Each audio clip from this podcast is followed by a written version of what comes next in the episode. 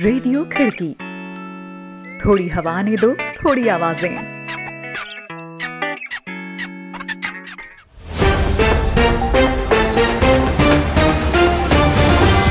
आज है 8 जून, दिन सोमवार। खिड़की इंटरनेशनल बुलेटिन में अभिवादन स्वीकार करें अभिनव श्रीवास्तव का।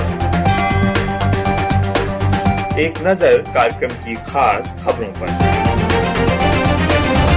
पूरी दुनिया में नस्लवाद के खिलाफ आंदोलन का उभार।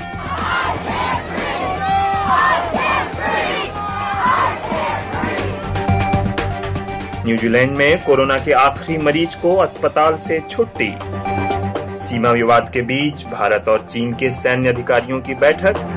रहेंगी दुनिया भर की और भी अहम खबरें तो बुलेटिन में बने रहें अभिनव श्रीवास्तव के साथ। आप सुन रहे हैं खिड़की इंटरनेशनल बुलेटिन। अंतर्राष्ट्रीय खबरों पर विश्वसनीय आवाज़ें।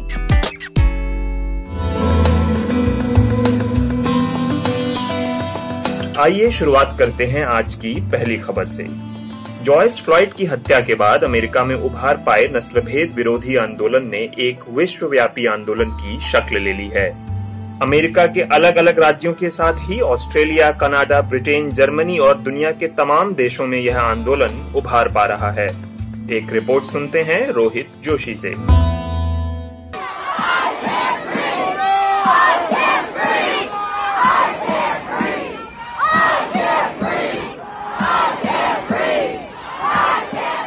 दुनिया भर के अलग अलग हिस्सों में जॉर्ज फ्लॉइड की हत्या के बाद उभरे नस्लवाद विरोधी आंदोलनों के नारों की गूंज छाई हुई है। अधिकतर जगहों पर आंदोलन शांतिपूर्ण है, लेकिन कुछ जगहों पर यह उग्र भी हुए हैं। इसी बीच ब्रिटेन के शहर ब्रिस्टल में प्रदर्शनकारियों ने 17वीं सदी के गुलामों के व्यापारी एडवर्ड क्लास्टन की मूर्ति को ढहा दिया। सोशल मीडिया में शेयर वीडियोस में देखा जा सकता है कि कैसे प्रदर्शनकारियों ने पहले मूर्ति पर रस्सी फंसाई और फिर आपसी सहमति से उसे खींचकर गिरा दिया।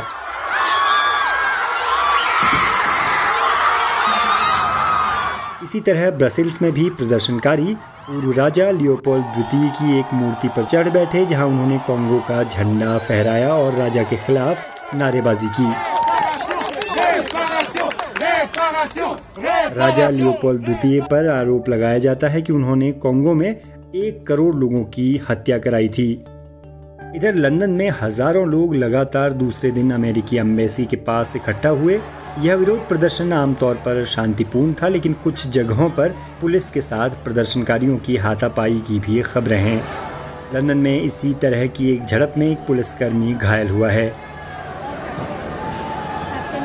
इसी तरह हांगकांग इसराइली शहर तेल अवीव इटली के रोम, स्पेन के बार्सिलोना और मैड्रिड और दुनिया भर में कई जगह ब्लैक लाइव्स मैटर आंदोलन को समर्थन देने हज़ारों लोग सड़कों पर उतरे। इधर ब्रिटिश प्रधानमंत्री बोरिस जॉनसन ने इस आंदोलन की आलोचना करते हुए कहा है कि कुछ लोगों ने इस आंदोलन को इसके मकसद से भटका दिया है। उन्होंने कहा कि प्रदर्शन करना लोगों का अधिकार है, लेकिन हिंसा प्रदर्शनकारियों के मकसद से धोखेबाजी है। अमेरिका में नस्लीय भेदभाव के खिलाफ उभरे इस आंदोलन का असर आगामी चुनावों पर सीधे तौर पर महसूस किया जा रहा है।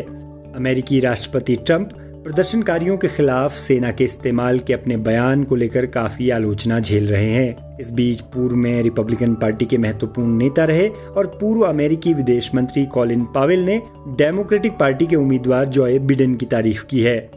आगामी चुनावों के मद्देनजर अमेरिकी राष्ट्रपति ट्रंप के प्रतिद्वंदी की इस तरह से पहली बार किसी बड़े रिपब्लिकन नेता ने खुलेआम तारीफ़ की है। अमेरिकी न्यूज़ चैनल सीएनएन से बात करते हुए उन्होंने साफ़ तौर पर कहा कि वे इस बार राष्ट्रपति ट्रंप को सपोर्ट नहीं कर सकते। उन्होंने कहा कि वे इस बार जो बिडेन को वोट देंगे। जानकार मान रहे हैं कि पहले ही कोरोना वायरस को संभाल पाने में नाकाम रहे। ट्रंप की लोकप्रियता नस्ल भेद के खिलाफ उभरे इस आंदोलन को लेकर उनके रवैये से और भी कम हुई है, जिसका असर आगामी चुनावों में साफ़ दिखाई दे सकता है।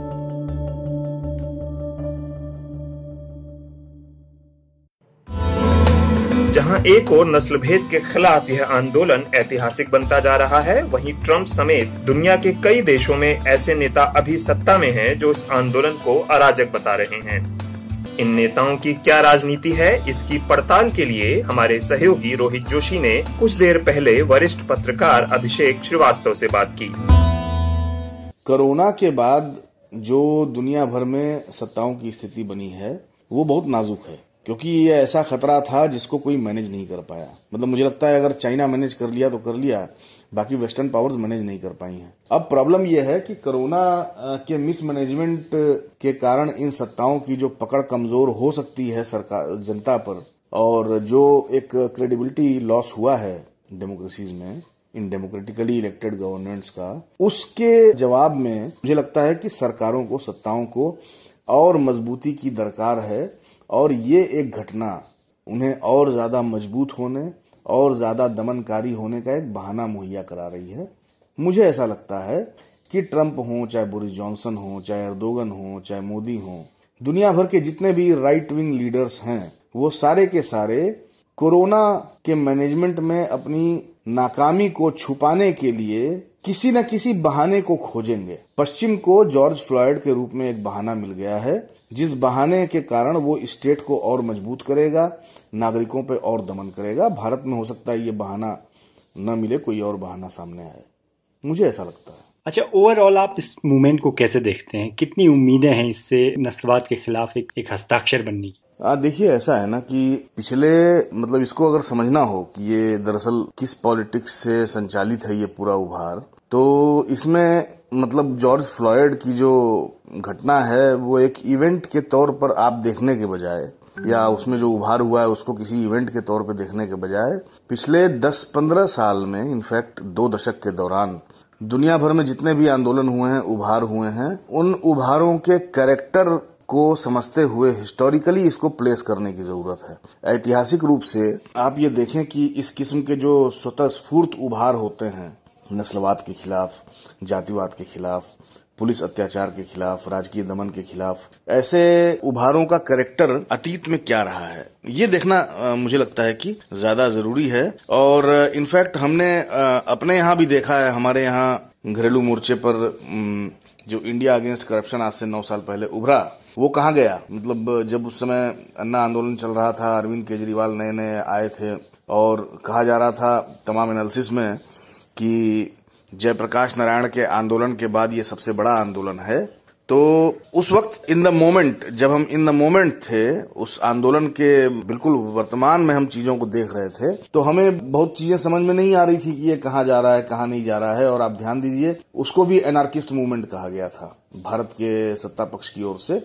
और बिल्कुल उसी के पहले 2011 से पहले यूएस में ही एक टी पार्टी मूवमेंट स्टार्ट हुआ था। टी पार्टी मूवमेंट में और अन्ना आंदोलन के बीच में कई एनोलॉजीज स्थापित की गई हैं, समानताएँ देखी गई हैं। दोनों में मीडिया का बड़ा रोल रहा है और किस तरह finally tea party movement conservative के जा, साथ जाके मिल गया और आज की डेट में किस तरह अरविंद केजरीवाल के नेतृत्व में जो पूरी आम आदमी पार्टी है वो केंद्र की भारतीय जनता पार्टी के नीतियों के तुष्टिकरण को करते हुए दिखाई पड़ रही है उसके कदमों को आप देखिए कोरोना पर और तमाम और वेलफेयर के कार्यक्रमों पर। तो उस हिस्टोरिसिटी में उस ऐतिहासिकता में अगर हम किसी किस्म के स्वतः स्फूर्त आंदोलन को देखते हैं समझते हैं तो हमें उस पर संशय होता है। मतलब मैं इंडिविजुअली मेरी समझ ये कहती है कि बहुत ज़्यादा बुलिश होने के बजाय, बहुत ज़्यादा उत्साहित होने के बजाय, थोड़ा सा with a pinch of salt जिसको बोलते हैं ना, हल्के से संशय के साथ उसको देखना चाहिए। कल ही इनफैक्ट ग्लोबल रिसर्च पे एक आर्टिकल आया था। मैं उसका हवाला आपको देना चाहूँगा इसके लिए। एक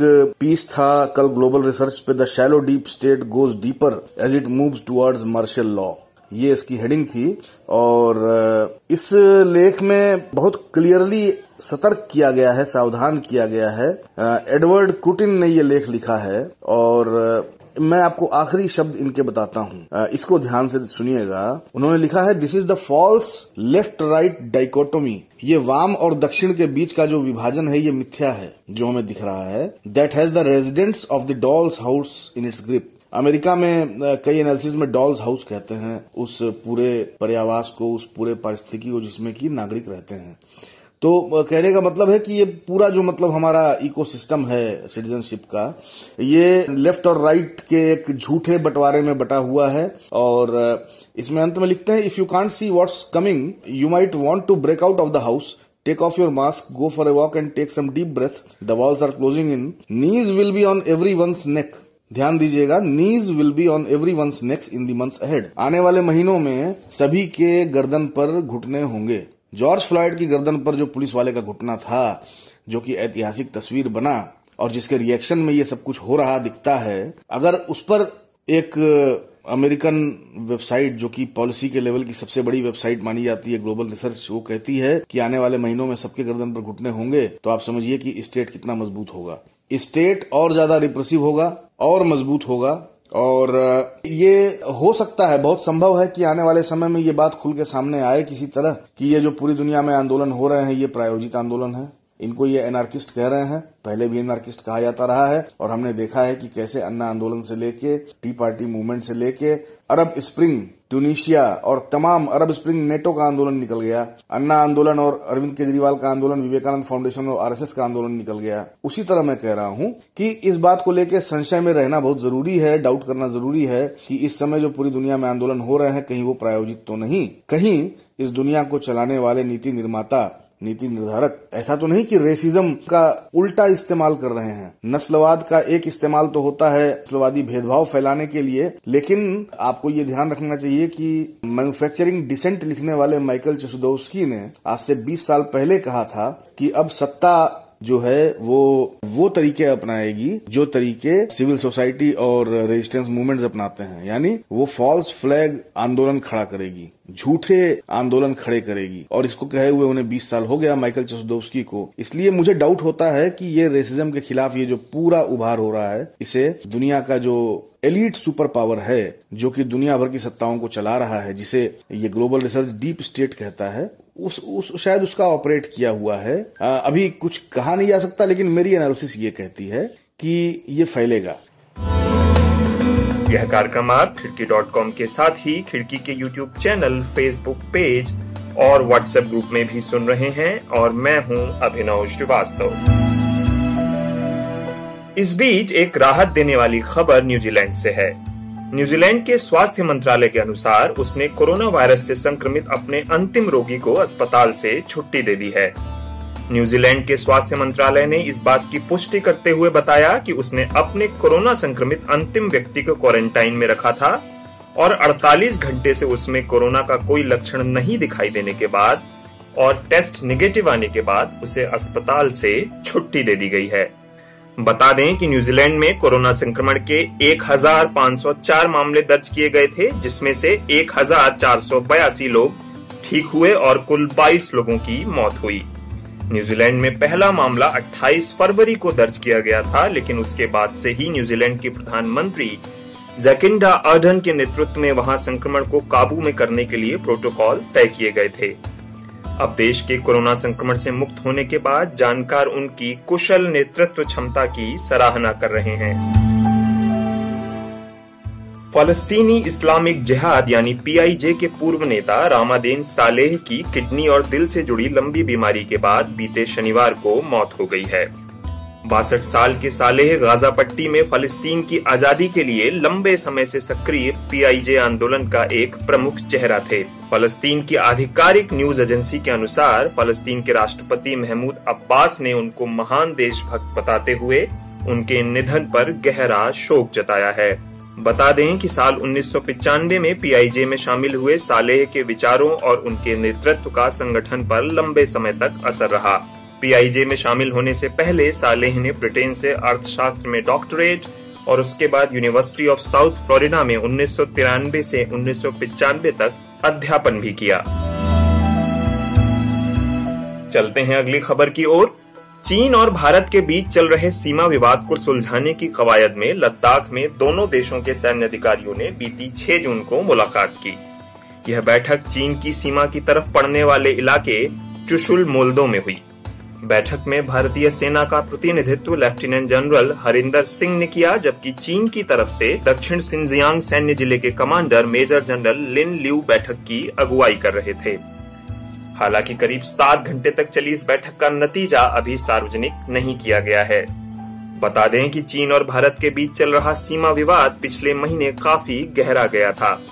भारत ने पूर्वी लद्दाख में पेंगोंग झील के इलाके में चीन के सैनिकों के कई किलोमीटर तक भारतीय सीमा में घुसाने का आरोप लगाया था, जबकि चीन ने कहा था कि भारत सीमा पर अवैध निर्माण कार्य कर रहा है।